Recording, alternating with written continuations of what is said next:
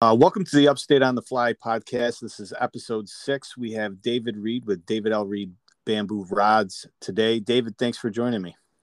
Thanks, Steve, for having me.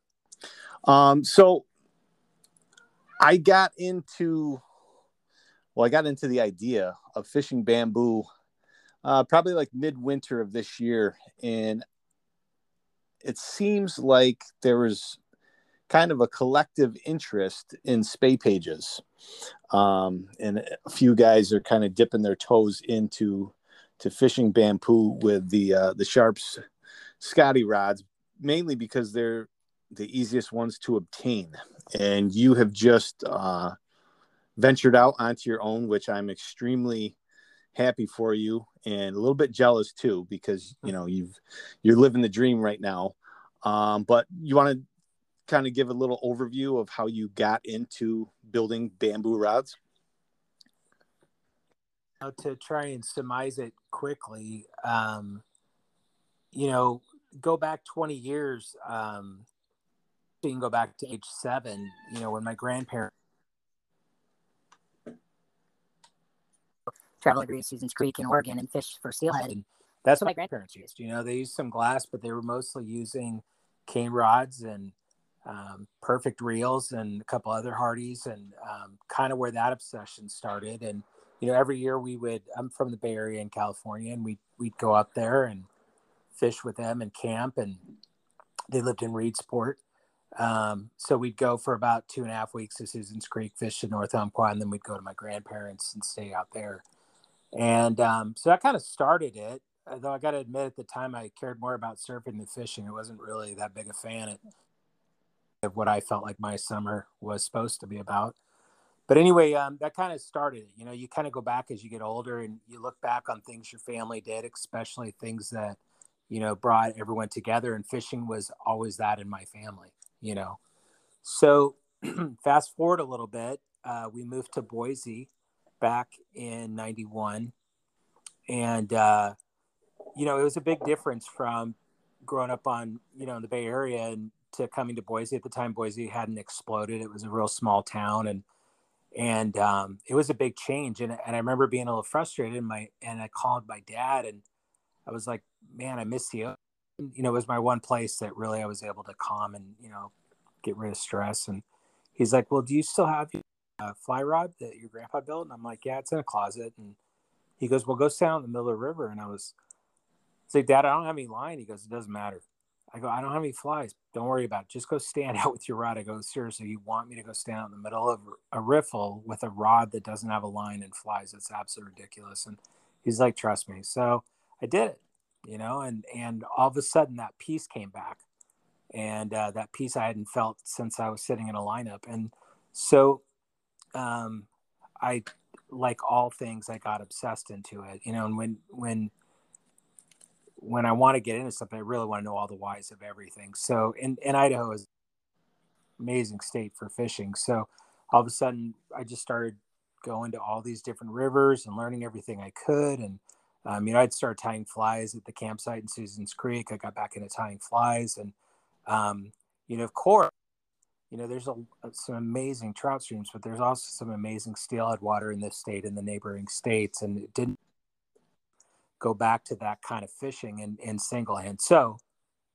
fast forward, we moved out to the Midwest. We lived in Ohio and Michigan for about 12 years. And uh, Ohio was miserable. There was like one trout stream in the entire uh, state. And then we moved to Grand Rapids, which has again some, you know, amazing fishery and some cool people. And, um, you know, like a lot of, and you're from, you know, the Great Lakes fishery and uh, everyone, you know, nymphs. And so I did that the first season and I just, you know, I couldn't get with it. And you catch a lot of fish that way and teach your own. But, um, you know, even with trying to, you know, I, I never fished the beds, but even when you're fishing the run, those, it's really hard with the amount of fish out there not to occasionally snag fish. And I, I didn't like doing that. So I pulled out my old steelhead box and started swinging traditional flies. And at the time, people told me I was crazy. You couldn't catch fish like that. And then I started uh, fishing dry flies. And so all that progressed. I hope I'm not being too long winded. no, Um, no, not at all. I'm I'm actually interested because I'm like, wow, this sounds similar to what. I've been doing as well. Yeah. There's a lot of people I think that kind of progress that way, especially in the Great Lakes. I think people don't understand the amount of fish that are out there. I mean, it's just it's a with coming from the northwest, when you talk about numbers and the potential for catching fish, it's a different game, right? So um so start thinking about is cane rods. And I'm like, you know, grandpa fished them and um I really ought to look into it. But when I started looking into it, they were fairly pricey compared to what I was paying for my other tackle. And uh, so, you know, I, I thought to myself, I've got more time than money. I'll figure out how to repair one. So I went, I went and I bought this, uh, and I'm going to butcher the name, but it was an H and I Horks and Ibbotson, I think is how you say it. The Mhm. governor, right? It says it's a nine foot six. It was like a nine ten weight at best. I mean, it was it was a tomato stake. It was horrible, and it was missing eyelets, and and and you know, you know, it was just a brutally conditioned rod. It was just not good. And um, so I took it out trout fishing a couple times, and um, just beyond overkill. And I got a couple books, and I'm I'm fairly good with my hands, and and um, I you know I've tied flies most of my life, and um, so I figured you know what this would be easy, and it wasn't. So I'm going to continue one more thing. So one of my buddies at the time, Jeremy, he uh, for his engagement gift, he wanted a bamboo rod, and he bought one of the. Um, I'm not, not going to call it who it was, but It, it was it was horrible. And so we were fishing a stretch. of the Au Sable River in Michigan. It's famous. You'd get in, it was like probably seven, eight hour days of fish. And then you'd get back in your car or out of, out of the river, you'd walk back to your car like 45 minutes, but it was a real good stretch. Well, he's got this little six and a half foot three weight. It was a Dickerson 6612 copy. And uh, we're fishing, and literally halfway through, the whole reel seat and wood falls off. We're, we're, Oh like, wow. yeah i mean you're you're committed at that point right? And so luckily i'd been steelheading the week before and i had 12 pound maxima and i mean i just rod right? And uh, and uh, he was able to fish it out. So with having said that um, he started asking me who who can i go to? Who can i go to? And i said well there's this guy that lives south named ron and he's really known uh, ron barch. And and uh, that'd probably be a good good guy to go to. Well, when um, kind of between the time he actually committed to getting it fixed and that time, I, I actually picked up a Granger 8040 that again needed some work. In doing that, I, I actually ended up becoming friends, and Ron ended up showing me how to build rods. And and you know, unfortunately, once I got a good hand, rod in my hand, it was over with. Like I I have graphite rods now, and there's if I lived in fish salt, I would fish graphite rods. But for trout, bass, steelhead, it's it's awful hard to compare with the feel and action and just qualities you get from bamboo. And and and once I got into it, it was over. I you know and um and again, you know, I kind of said it before how my mind works when when when I get into something. I mean, I really want to understand everything about it, and uh, I guess is that a good summation? Yeah, absolutely. It's it's funny because you know Mike Papice and I have a it's it's like a months long thread that's going that's that's talking about casting the the Scottie the sharp Scottie rods that Yeah. we both own now, and uh, and then it started your name kind of squeaked in there a little bit, and you know, but we went down that road and we were talking about you know acquiring more cane rods, and I was like, Yeah. my my one question to Mike was, at what point do you see yourself pulling up graphite out ever Yeah. again? And I was like, I honestly, I'm I'm having so much fun with this that it's really hard to think about when I'm going to fish a graphite rod.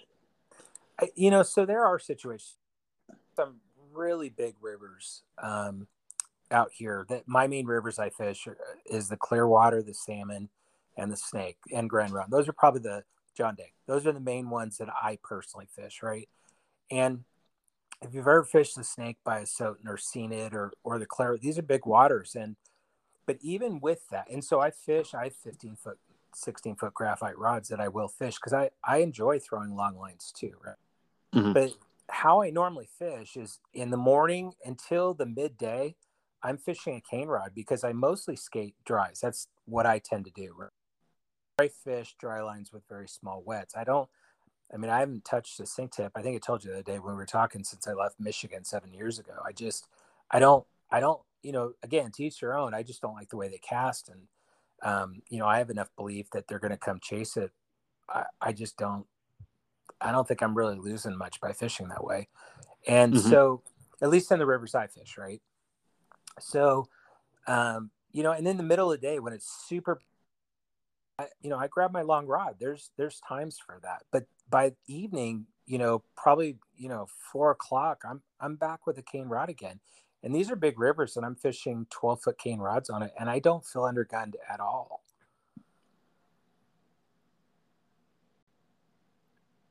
So, if if you're just kind of considering getting into fishing bamboo, mm-hmm. What should people expect from from the newer rods? You know, the, the rods that you're producing versus, you know, we picked up a bunch of us now picked up these Sharpe's Scottie rods, and really that was because they they were there. You know, so right. it that that was the first hurdle that I had because I I kind of had been thinking about getting into it but then you you start to look and you're like geez i don't want to wait five years for you know i don't even yeah. hopefully i'm still fishing at that point and, and healthy and everything. It's it's a it's a huge mental hurdle. Um yeah. but it, it also to me there's like a little mystery to it as well because of that. And and you know there's got to be something to it if if guys are waiting five years for a rod. Yeah especially when you can get online and have one in a couple weeks right? Yeah. Um, yep so i think biggest misconceptions that people don't think about with you know cane versus glass versus graphite is that um, a lot of people expect them to be heavy now uh, i've owned a few sharpies, so I'm in no way being disrespectful. But those those tapers that were designed on the sharpie to fish the modern lines that we're fishing today, right? Mm-hmm. They, they don't excel as well as a modern rod that you're getting from some of these builders that are putting them out. And so most people think they're incredibly slow, kind of like what my impression was after first fishing that governor the first time, right? I'm like, this is not my Winston IM6 you know, mm-hmm. and which is my favorite graphite rod. And um, you know, it it didn't I didn't see the benefits when I fished that. Well, they're actually with these hollow builds and hollow the hollowing is actually more to speed the rod recovery up than it is for weight issues. It, it does also eliminate weight, but like if you compare, like we were, I think we were talking about this, like if you take a 12, 8, 9 versus your Scottie, right? The the base of the Scottie, it's like almost double what, you know, in width. And mm-hmm. they had they had tapers that didn't really excel at throwing these these lines we have. So I think I think the speed of recovery in a bamboo rod, people really slow and and and dragmatic, and that's not true. The weight issue, um, you know, a lot of these rods. So um, I was out fishing a few weeks back, and uh, one of my buddies, he has a Sage One, right? Great rod, and a 12 and a half foot five six, and I had an 11 foot three four bamboo. And so he's fishing the rod, and he's casting. He finally asked if he can use mine. I said, "Yeah, go. I, this is, you know, I want you to try it." And and he's casting it a few times. He turns around with this huge Cheshire cat grin. He's like, "How is it that your rod feels lighter, is more responsive, and casts better than this Sage One?" And I'm like, mm-hmm. Ah, you know, it's because there's some really good tapers out there. I'm not, and I'm not just talking about myself. I mean, there's there's some people building some beautiful rods and beautiful fishing tools, right? Not just not just beautiful rods. I mean, beautiful fishing tools. And um, there's just some advantages to cane that other pe- that people don't think about. For example, when you're casting a, a graphite rod, it's going in and out of round, right? You're shooting line, and and when we think of line weights, we think of, and again, I'm not disrespecting graphite in any way. Please don't take it that way. It, they're just different materials, right? Sure. When when you're you're shooting line and you think in terms of stiffness, oh, what what rod is that? Oh, you know, it's a three weight stiffness, right? Bam, that way. It's long fibers of grass, and you're literally feeling the rod through the entire rod flex and and and what that translates to it's just like clicker reels why us get obsessed with clicker reels it's truly not the noise of it even though that's exciting and adds to the fishing but what it is is you don't have a stop a break like you do in a um, a disc drag right? So it's instantaneously engaged rather than having this little stop. Well you're doing the exact same thing with the cane rod.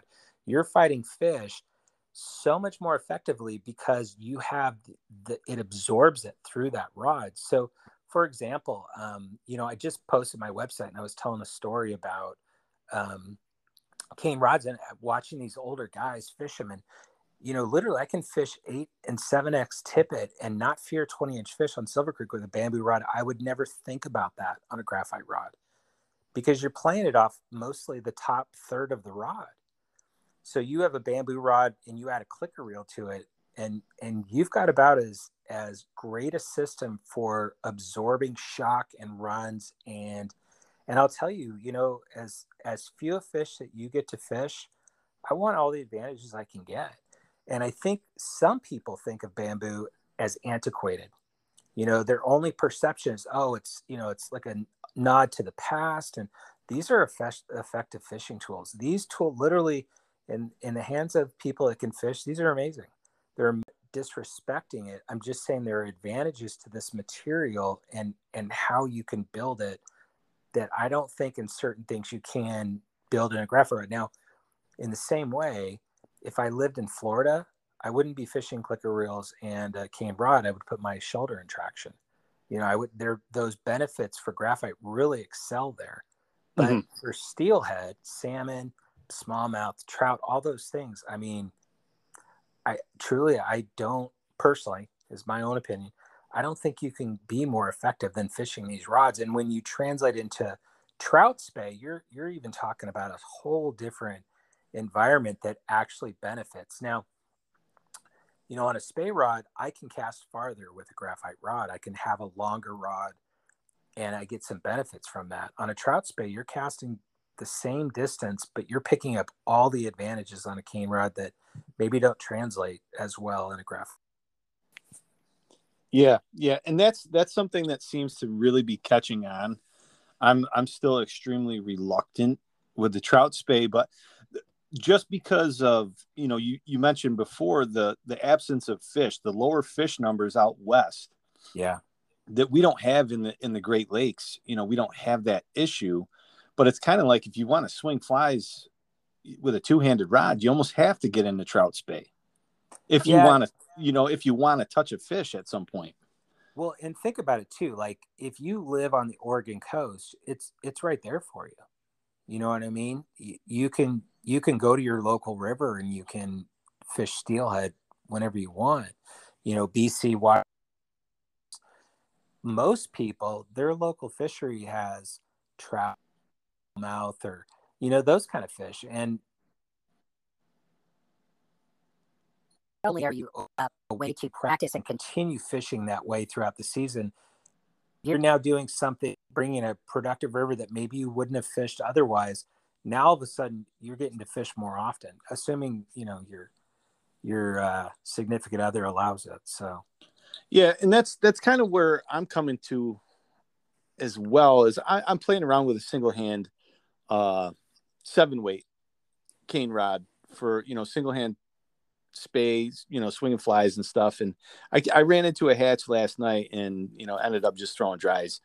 And I was I was very surprised with how effective even a seven weight in my mind because I'm totally new to this. Yeah. Uh, did at protecting four and five X tippet on rising fish. Yeah. Um, and you know, as I get more and more into it, though, I, I practice casting a lot, and I mm-hmm. I'm not I wouldn't say I'm a very good caster, but I, I enjoy it, and I, I like that I'm not good at it because I, I need to practice to get better. Mm-hmm. But there's there's a totally different thing than when you're standing in like a pond and the the ground's completely level mm-hmm. and you know you're practicing your casts and then all of a sudden you get into the river and you've got like two volleyball boulders that you can't really get an even stance on and you know it's it's like practicing golf where if you only practice on a flat surface when Like a map. you're yeah when your ball becomes you know a slightly downhill lie you're like i don't know how to do this. And i find the same thing with you know when i'm steelhead fishing when my weighting might be questionable i can't cast. And that's when i i start to think you know maybe this casting practice needs to actually be in a river. And just like you said you you kind of take the, those trout and make that your casting practice. And the bonus is you catch fish Yeah, yeah. Like I said, I was like, I'd rather fish than practice casting because you're yeah doing the same thing. Yep. And I think you bring up a good point. You know, casting like that's great. I I think being able to practice, but think about it. So if you, if you're like the normal person and you know you get maybe your one two weeks a year that you're steelheading, you've got the rest of the season to be able to practice, and you're practicing with currents and you know how to set your lineup and distances and Eh, you know that in a lake you you can practice your mechanics of the cast, but you know you're now catching fish and and putting it into a real life situation. And i i think that's a i think that's why most people it is for me at least why they get into trout spey at first. I truly think it's because they're coming from the perspective that- that they want to be ready for their steelhead trip. Then all of a sudden they figure out oh crap this is actually a blast. I i need to do Yeah. Yeah, and that's kind of what I'm seeing is my shift is when I started fishing, it was predominantly, you know, for brown trout. And then I kind of got into the steelhead thing a little bit later. And I just enjoy that so much that now I think the shift's kind of going back. So, you know, the Yeah. pendulum swinging the other way and steelheading's the focus and the brown trout thing's just something to it's a nice do. bonus Yeah, it's it's kind of like what I'm while I'm waiting for fall to arrive. Yeah. Because Yeah. the, the the dry fly thing is really fun, but to me it gets boring. Um you know, going to on my home trout river and it's like I, I can probably bring three flies and that's all I'm gonna need. And if, if depending on the time of year, if it's not one of those three flies, then you know it's just a highly pressured fish. I probably wasn't going to catch it anyway. But the the the casting and everything, there's something about being in in a river, casting a two handed rod where you're not staring looking for a snout. You're not. It's not as intense. It's intense, but it's it's different. And no, I, I think there's definitely a, it, it's cathartic, right? The casting. I think there's it it absolutely adds to the whole experience. I I think it I think it how would I explain it? I I think there's just rhythm and peace and Yeah. it you know it just Yep. it's it's hard to quantify, right? It's there's something different about it. I you're hunting and I love dry fly fish. I mean I do. I mean, I, I'm I'm still obsessed with spring creeks and and finicky fish, but um, but there's some they're totally different games. You're absolutely right. You know, um, there's just something about stepping down a run and just and you know, and again, you know, we bring this back to bamboo again. The, casting bamboo rods, I think, adds to that rhythm and that there's just peace and it flows and there's just something about you know people say they've got soul and they try to quantify it by way of saying like give it like human principles, right? I, I don't know how to explain it. I just know that it adds to the experience. It just it Yeah. just flows when you're doing it. Yep. And even the first time I, I took my bamboo two hander out to the practice pond, uh, I was out for maybe 20 minutes and I came back with a smile on my face. And my wife was like, Oh, you know, how was it? And I was like, casting that, casting bamboo is, it's like good for your soul. I was like, Yeah. I, I, I don't know how to, I don't know how to describe it, but there's something about it. Yeah, it, it is very hard because, you know, again, we try and put it in human perspective or terms, right? We try and label it somehow. And I, I don't know if it's possible. It's it's very hard, but you know, I I I I don't think I've ever met a person that has put a cane rod in his hand and fished that way that hasn't been like doing this or this is amazing. I've never had someone go, Yeah, this this totally bites. I don't want to do this. So if, if someone's just getting into the bamboo game, Mhm. and we'll we'll say they're a competent caster with graphite rods. Okay.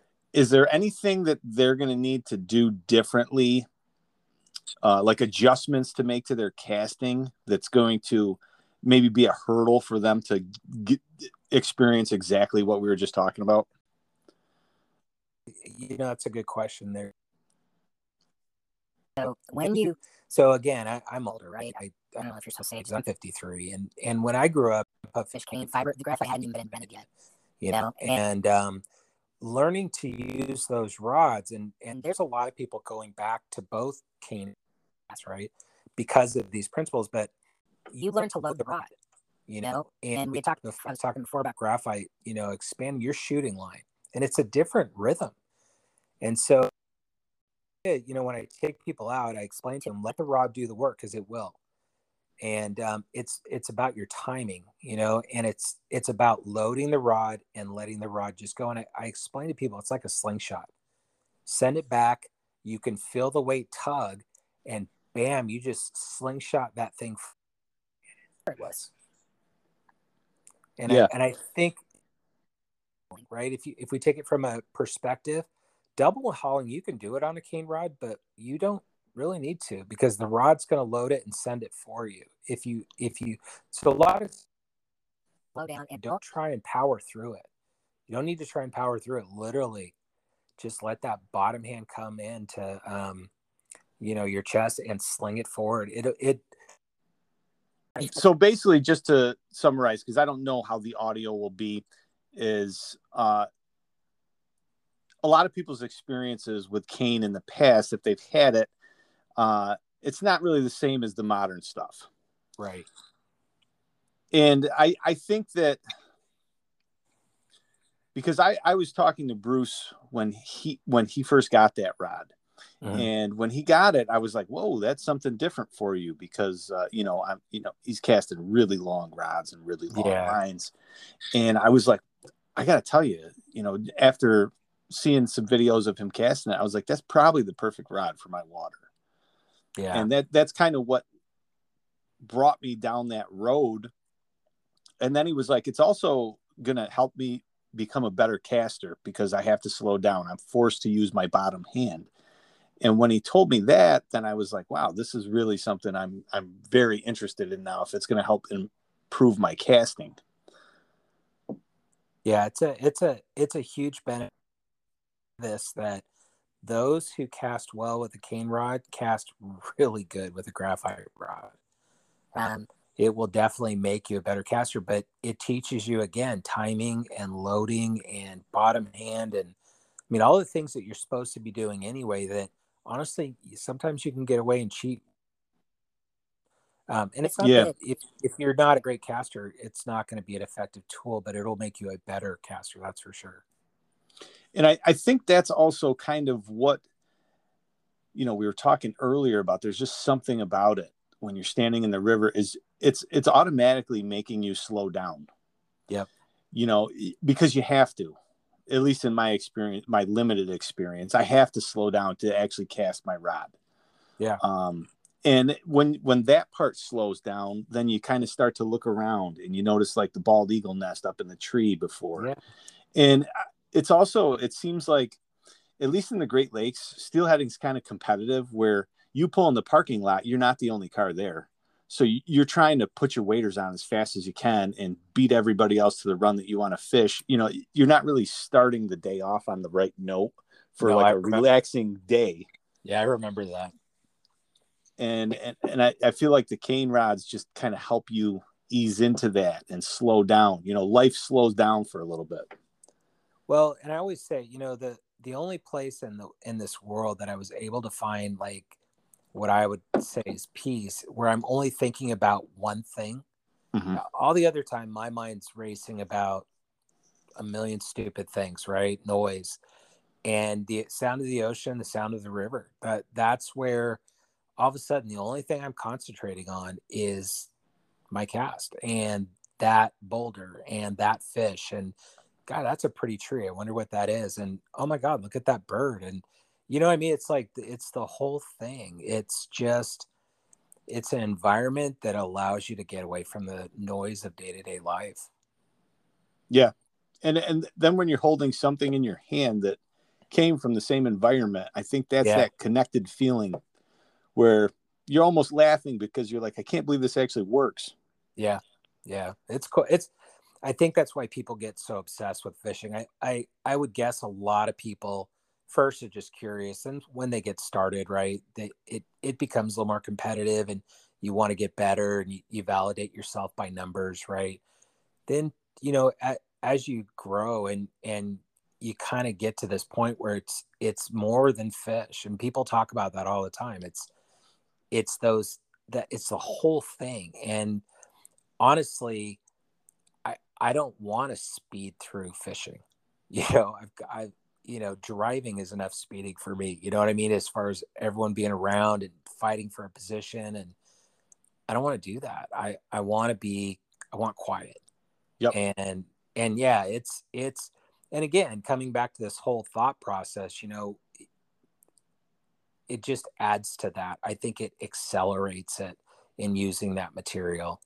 And, um, you know, I it, probably 98% of my fishing is with a cane rod now when I fish. So, is there, do you see yourself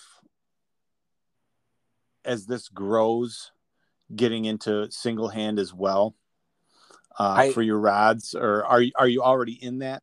Oh no, I've been building single hands. In fact, I I started with single hands. My my first rod I ever built was a Paul Young taper Driggs, a little um, five weight, and um, that's actually where I started. In fact, the two mentors that I had that taught me how to used to laugh at me when I started telling them that I wanted to build a spey rod out of cane. They're like, "Why would you do that?" You know, but they were hard fishermen in Michigan, and um, I've I actually build sell both um, you know, I build the trout speys, the full speys, single hand. I, I, I still fish single hand. You know, you mentioned you were fishing that seven weight. Um, I fish single hand rods, dry fly fishing for steelhead. Um, mm-hmm. I no, I make I make all of that. Awesome. So let's talk about the the the website. The website's up now. It is finally up. Unfortunately, and you know this. I so you know, it's the first one I ever built. I actually to do it, I built like nine fake accounts like Dave's Pizza Parlor and just to figure out how to do it, right? Yep. Rather do it than have pay someone. And maybe that was a bad decision. I don't know. But um, but it's up and unfortunately my WordPress who I went through, they they put it up before I realized it. I was still editing. I thought it was locked. And this guy Gary called me and go, Hey, I, you know, I'm drinking coffee, reading your website. It's awesome. Like, wait a minute, it's full of grammar problems. I haven't even put up, you know, I'm just putting down thoughts. And he's like, well, whatever it was, it worked. And, uh, and he actually had ordered a rod and, um, um, yeah, it's all up. Um, people have been asking me about the store because I posted some mugs. That's up. Um, you know, I try. I tried to explain in that website why I fish cane and why I think other people should. And I try to explain a little bit about the process because I think, you know, in the past, you know, years back, I mean, it was people didn't share information. It's a very, there's not a lot of people, truthfully, that do it. And there's not a lot of sharing. And, you know, there's some websites now that are helping with that, but um, kind of wanted people to understand what goes into it yeah and i i found that you know when i was trying to do my research because i i'm listening to you i'm like wow it sounds a lot like me. Uh you know when you get into something you, you're trying to learn about it and it's it's kind of hard to. Yeah. People are very tight-lipped about it right? Because i you know it's they have this idea that it's a craft and and it's art and all that but um you know it's it's it's you know I, I get a lot of questions all the time. Like i i don't share my tapers. Those those the tapers i sat down at a table years of experimenting and throwing you know rods that i didn't like into the you know the fire pit and you know going after you know and revising and so i i you know i sell them i don't i don't share those but um but you know questions like you know i've i've you know help out quite a few people like they're refurbishing a rod or they're doing their first rod and they can't figure out how to do this that that's not something you know i i think that um, that's just being a good person um, and a lot and i because i remember too you know when i first re- i read this one book and I was lost. You know, I go back to what I was telling you about refurbishing that um, governor, right? I didn't know what the heck that book was saying. Like it, it was. I was reading French or something. It didn't make sense, right? And uh, there's a lot of steps to building a rod, and everything's hard till you've done it once. And so I think that being able to help people, that's that's being a good human, right? That's being a good person. And and so I do a lot of that. I just don't. Again, I don't share tapers. I, you know. Yeah, yeah. I mean, well, that's that's your business plan. Yeah. But it, it does seem like in this this fly fishing community and and spey fishing and seems to be even more so is you know there's a there's a cluster of people that I've met in like the last year and a half mm-hmm. that are just incredibly generous good people with the the information that they'll willingly share.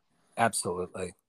You know like the karma train's pretty strong in in steelhead fishing and and everything two-handed you know if you have yeah. a question you know bruce i can send him a video and he'll tell me like what's wrong with my cast. I i've said before you know i probably owe him thousands of dollars. To, he's bruce is awesome. I, if if people have not had an opportunity to know him or appreciate how willing he is to help um, bruce is a great guy and um, very very willing to share hard-earned knowledge that you know that he's developed. He's yeah, and there are there's there's a lot of Bruces out there. I, I don't mean to Bruce's name. He's just you know I think really highly of him, but um, there's a lot of great people. And you're right. I don't know if every we'll call it niche part of the sport is the same. And I can tell you from my experience when I was learning, um, I had a few people that were very very helpful to me, but I have had others that have had the opposite experience. Mm-hmm when getting into cane rods and stuff like that. Um, some people have had a different experience than I've had. Yeah, and I actually looked at it because you know I'm a teacher, so I have summers off.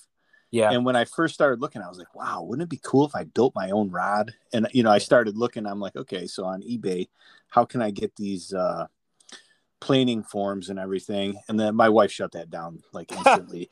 You yeah. know i was like i was like no i'm like building cane rods it's cool. Don't worry about it. yeah don't and, uh, stand here i have to do this. Yeah, yeah. it's it's it makes about as much sense as starting to tie flies to save money on flies. Yeah exactly. Well my wife my wife's favorite quote to me is always so how many rods can you fish at once? I don't i don't understand how she thinks that way now, what what rod are you fishing now? Do you I mean, do you have like one that's your pet and that's it or is it is it situational? You know, do you have a favorite? Is it the first one that you built? No, well, I do. I still fish that rod. No, I. It's literally situational. It depends on. Again, it's easy for me. I I build them, and technically, could call it research and development. But no, I I have like 40, 50 rods. Um, and uh, it just depends on what river. So, for example, Silver Creek is my favorite place to fish. We talked about dry fly fishing, right? I mean, yep. as obsessed with steelhead as I am, Silver Creek is is literally my obsession. And so I've got probably five or six rods I fish, but the main one I fish is a taper of my own that I built. That's an eight foot four weight. I love that rod. It just it's just the perfect rod there. But I mean, in single hands, I go from like a six foot three weight up to a nine and a half foot nine weight. And, you know, in spey rods, I've got, I think, seven or eight trout. Lord, I mean, I have so many. Di- I mean, it just really river. If I'm on the Ronde, I probably 11 half, five, six fish the most. If I'm on the John Day, I fish at 11 half, six, seven, 12, eight, nine on the Clearwater. I just keep going. It's, they're all different, right? Um, and I fish all three of the the tapers I build, but definitely semi parabolic builds are my favorite. I just like the way they cast the best. Okay. Do you do you want to explain what that means? So that that's a really long conversation, but basically uh, there's three tapers I build and each of the tapers basically is how you design where the load point is in that rod and so, one of the benefits, or one of the things I try to do with my building is instead of like Steve, you build a rod. We spent a lot of time. I asked you, you know, what kind of fish cast, how you cast, you know, line systems, all those things, rods you'd had in the past, what you liked about them. right? And those questions are asked so I can kind of determine what taper fits you. I don't want you to change your casting to fish my rod. I want to put you in a taper that benefits your cast, you know, and personalize that rod. Well, different people cast, some people are blessed. They just cast whatever's put in their hands and they're effective at it. Some people do better with a parabolic taper, some people with a semi parabolic and or progressive. And um, man, how, real quickly. Um, well, I guess you know I'm thinking as as you're saying this that probably the easiest answer is that if someone's interested in a uh, bamboo rod, you're going to build it specifically for them. Absolutely. You know, they don't have to learn how to cast bamboo. You're going to make it so it's as close as possible to what they're used to so they can just straight up enjoy it. Yeah, that's that's that's the goal, you know, and um you know some some tapers are a little better at certain systems, you know, line systems, but um l- listen, one system isn't bad and one good. One type of line system it, the only thing I think that this I think the Spey group is fantastic. The only thing is sometimes people get too caught up on what type of line you're using. Like somehow that puts you in this certain box, right? It's all mm-hmm. fishing, you know. And it, it's funny. I get all these people when they get on the phone. They're they go, "Well, I'm not that great of a caster," and I go, "Listen, do you enjoy doing it? Yeah, well, you're good then. I mean, it's honestly, if you're having fun, you're doing it right.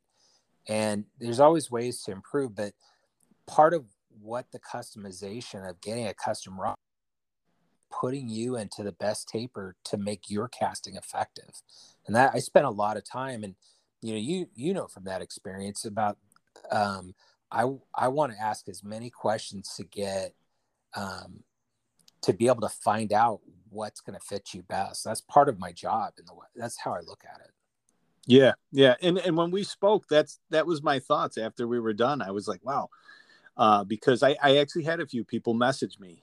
Um, mm-hmm. I think when I, I had posted the the shirt on Instagram. Oh yeah. And uh, you know they they were like, "What was it like?" and everything. And I I said I was like, he clearly has a passion for this, and he really really cares about what he's doing, and he really wants to make sure you get what you want. Yeah, it's um I you know that's what's fun for me. I I I really like people in general. I I really value people and and the thing that you know and i'm sure people say this all the time right i'm i'm not building to get rich i'm building truthfully i'm obsessed with it and i love that connection i make with people you know the idea of someone catching a fish and fishing my rod and just getting geeked on it. Like i'm i i like sitting on the riverbank and watching others get into fish. I mean i really enjoy that stuff and sharing that feeling and that passion i mean that that's what really drives it you know um for me at least. Yeah yeah and i i could see that because um i i had even sent you know i i was never very confident in my fly tying Mm-hmm. And I, you know, I always thought that my patterns weren't very good, or you know, I like them. I was always worried, like you know, what if I sent somebody a fly and like they couldn't get to tip it through the eye, or you know, like just stupid stuff. You know, yeah. all all unravels. And yeah, you know, I I actually this was the first year that I kind of stepped outside of my comfort zone and sent people flies, but then I had people contacting me back, you know, and and showing me pictures of the fly in the in a fish's mouth yeah, and great? so yeah, I, I totally understand where you're coming from with this. Yeah, yeah, I think I you know it's it's about people, and um, you know that guy that has never fished a cane rod before and literally it blows his mind. Wow, I didn't know it felt like this. Or the first fish, or someone who's you know, again, I've I've okay, so other story to tell you. I I wasn't gonna bring it up, but um, I want to tell you how I met Ron Barch. Literally the best thing I ever did. Okay. Um, I was fishing uh, for smallmouth on this river called the Fall River in Michigan, and I was fishing the Boy Scout water. And there's an old bridge that's a back eddy, and there's just some really big smallies that sit in it. And I was fishing crayfish patterns, and I was smacking fish.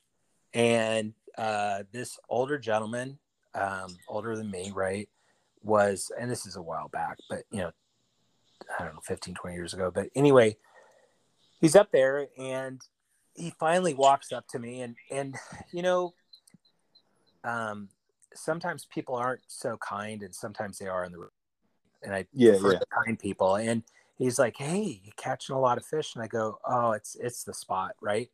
And he goes, Well, what are you what are you catching them on? And I go, uh, a crayfish pattern. And he goes, Oh, I don't have any of those over here. I reach my box I hand him three. Right. So fast forward three, four years later. Remember I told you I told my buddy to go have Ron fix the rod? Yeah, yeah. literally I pull up and I'm going to fish this river kind of by his house called Coldwater Creek. And he's like, Hey, did you bring your flies with you? And I'm dropping off a, ro- a couple rods to get fixed, right? Because he did a great job for Jeremy.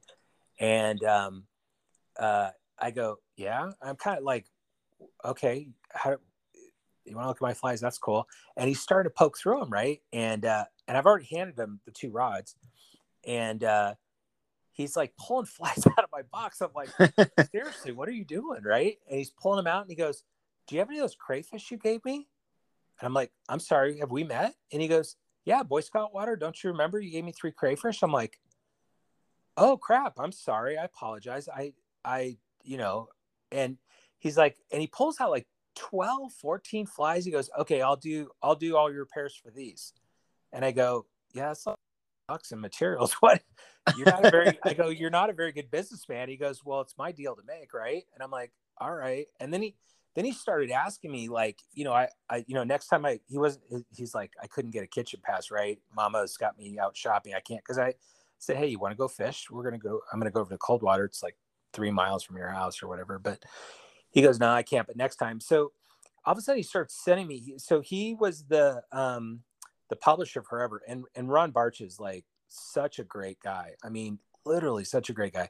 And he used to publish a newsletter for builders called the Planing Form and so he was sending me those and and so the next time I, I went over you know to pick up my rods when they're done he's like hey you know i, I teach this class and um, you know he told me how much it was going to be. And i'm like you know what? I, I really appreciate that but my wife will kill me if i'm one more you know Yeah, one more thing that I fishing expense. yeah oh my god and, and so god bless her. But anyway um so he literally calls me back and he goes hey i got a deal for you. I will um he goes and i found out afterwards you you know he, he really wasn't true. He's just wanting me to hang out but he goes uh um i'll teach you.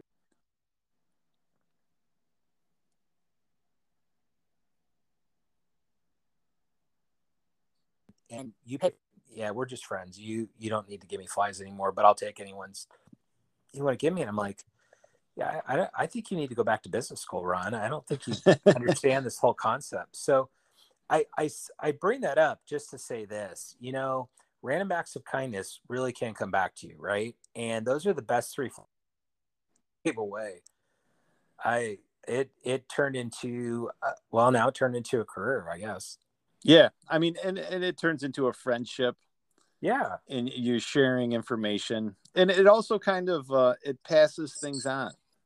yeah I think there's also there's there's a little bit of history that goes along with this, and that's part of what I thought was cool.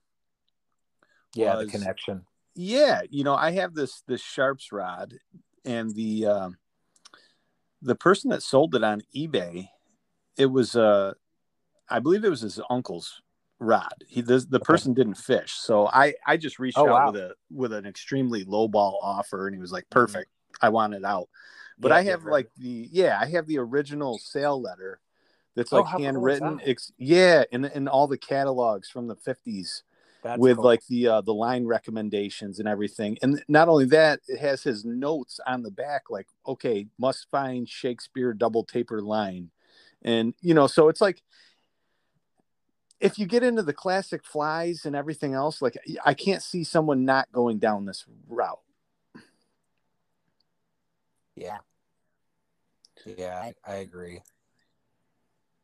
So it's just it's I I don't see how someone that likes to swing a you know fish a two handed rod swinging flies how they're not ultimately going to end up here. well i will i will tell you it becomes an obsession Yeah, and I, I can already I'm I'm living it right now. You know, I'm constantly looking at stuff and you know Yeah. thinking about what's next and yeah. you know how I can how how I can fish bamboo more is you know like the focus. And I I I pulled out my my I have a Sage XP.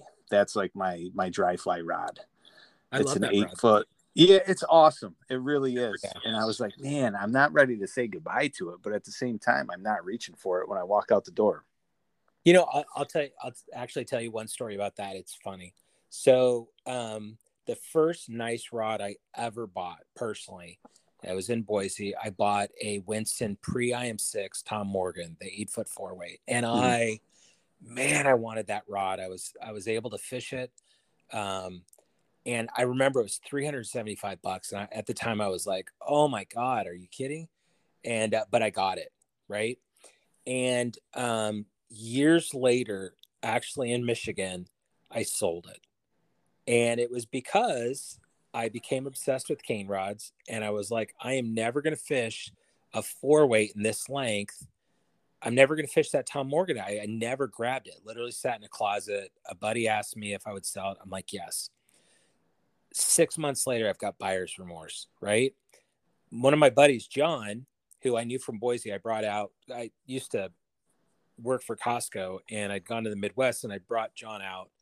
He had the IM6 version and never fished it, just stopped fishing and finally convinced him to sell it. Right. I bought it, fished it one time, sat in the closet. A year later, a buddy goes, Hey, you have that Tom Morgan? Yeah, I'll sell it. Because I wasn't fishing it because I was always grabbing my cane rods. They Mhm. just, as good as that Tom Morgan is, they just they don't feel the same. They just don't fish the same. Yeah. So I'm not kidding. I I bought a third one and I sold it again. I sold three of those rods. And because in my mind, God, I you know, I loved that rod. It was it was it meant a lot to me, right? And each time I sold it, I kicked it, but I wouldn't fish it. I I I had so many of these other rods that I like so much better. They were made out of bamboo. yeah. And that's in the XP. I, I still think the nine foot six weight is rods ever designed. I think the light line, the RPL, and the XP are three of the best rods ever made. To be honest, Yeah. I mean, I, I love it, but I'm just having so much fun seeing what's what bamboo is capable of right now, you know? Yeah. And and maybe it's a maybe it's a it's kind of the honeymoon phase, but I don't think it is. no, I don't Um, think so either. Yeah. So just to wrap up, uh what's the what's the best way for people to get in touch with you if they if they want to go down this road, they want a Yeah. bamboo rod from you. Yeah, and I honestly, I don't even. You know what? If let me add to that, even if you're just curious and you want to know about it, and you're not even sure if you're ready to do it, you know, I mean, um, getting out and trying bamboo, asking questions, seeing if it even makes sense for you, those are all good things to do, right? You may Mhm. Decide two two later years later you might be ready, but you know, don't don't not feel like you you can't ask because you pull the trigger that second, right? I I it's investment. And so the best way to get a hold of me if actually David L. Reed Scott way to spell it, Steve. But anyway, David L. Reed bamboo.com. And um, you know, it's got my website on there. Uh, It's the website. It's got my email. It's got my phone. You can text me if if I, if you want to PM me on Facebook, Instagram. I'm on all those Okay. um yeah anyway i mean i'm open i i probably truthfully right now i'm having about four to five conversations a week with people about cane rods Fantastic. yeah Are you uh are you overwhelmed yet or are you uh um yeah it's it's um well yes and no right? So yes because all the startups right getting all the paperwork for llc done and the website up and all that stuff that really i kind of didn't deal with when i was just doing it kind of part-time. Mhm. um no because i used to work nine to ten hours at work and come home and spend two to three hours in the shop every night and weekends and i had no free time you know i wasn't being able to i wasn't able to go fishing or do anything so working a lot less in that term so that's why i'd say no on that Yeah. Plus, I'm doing something That's- I love. I, I I just I just picture if if my wife had allowed me to get some planing forms and then 10 years down the road when I was good at it, you know, waking Yeah. up and taking that first sip of coffee and like, yep, gonna build a rod Yep. today. This is gonna be awesome. Well, my wife jokes as I walk out the door, "Be careful! I've heard there's bad traffic this morning." You know, it's, yeah, I just, it's uh, it's awesome. I mean, I'm I'm feel very blessed in life where I'm at. yeah, you know, I'm I'm so supportive of anyone that's able to kind of leave their regular nine to five and and go out and pursue their dreams and do do exactly what it is they love. Um, Yeah. And I, I told you, you know, I was real close. The only problem was I didn't really love online marketing. I just liked the the money aspect of it. Yeah, You know, that's a little different ball game. It is, you know, and and I'll, I'll tell you too. You know, when when you go from a hobby to a job, I, I've been warned you got to be careful because you lose some of it. But um, you know, and again, it's you know, it's very early to tell. But I I just don't get the feeling I'm going to lose the love because, again, I think it's kind of like someone who's real talented in art. Like I wish I could draw. I, that's a painting or drawing. That's something I wish I had s- sat down and learned the techniques, right? Um, because I think that's awesome. Like I, you know, I love music and just that artistic side, right? And um, I think the thing with art that that is beneficial, maybe versus other jobs that that you have, is you have that person one-on-one connection again. You know, mm-hmm. you're you're providing something that you created for someone else, and your enjoyment comes from their appreciation and enjoyment in it. And I, and I would think, I would guess that like artists are that way, or like if you played music for an audience, right? You're getting that that response, and and compared to, you know, I've you know my two, I've had two, and they've they're you know like Costco, and I, and I just came out of uh you know a large precast company and um in fact the largest in the world and and it's a very different environment you know than what you're what i'm doing now and Sure. um, but you know it all comes down to communication and people i think that's where the most the success comes from That's awesome. So uh what's the what's the wait list? Are you five years out already or uh... no no um no i'm right now um i'm about nine months to a year. And and the only reason i kind of opened that three months is honestly full time i'm i'm really a guesstimate right now because i haven't had enough time just doing it full time like if i was doing it part time it'd be two years but i you know now i've that's all i do. So right now i'm looking at about the start of the new year Awesome. So anyone that uh, listens to this, uh, it's it's not as long as they think. You know, it, it can become a reality Yeah. sooner. Yeah, and, and it's it's growing fast, Steve. It's it's really taking me by surprise how many people wait list. It's grown very quickly. And like I said, I'm talking about four to five people a week. So um, in fact, I got a new one today. I mean, I'm getting one every few days. So I, I don't know how how long how long that list will be like that. Hopefully it's keeps growing and people like the stuff and the rods I build and we'll see. Awesome. Well, thanks so much for taking the time to do this with me. Thank you for having me. It actually was a lot of fun.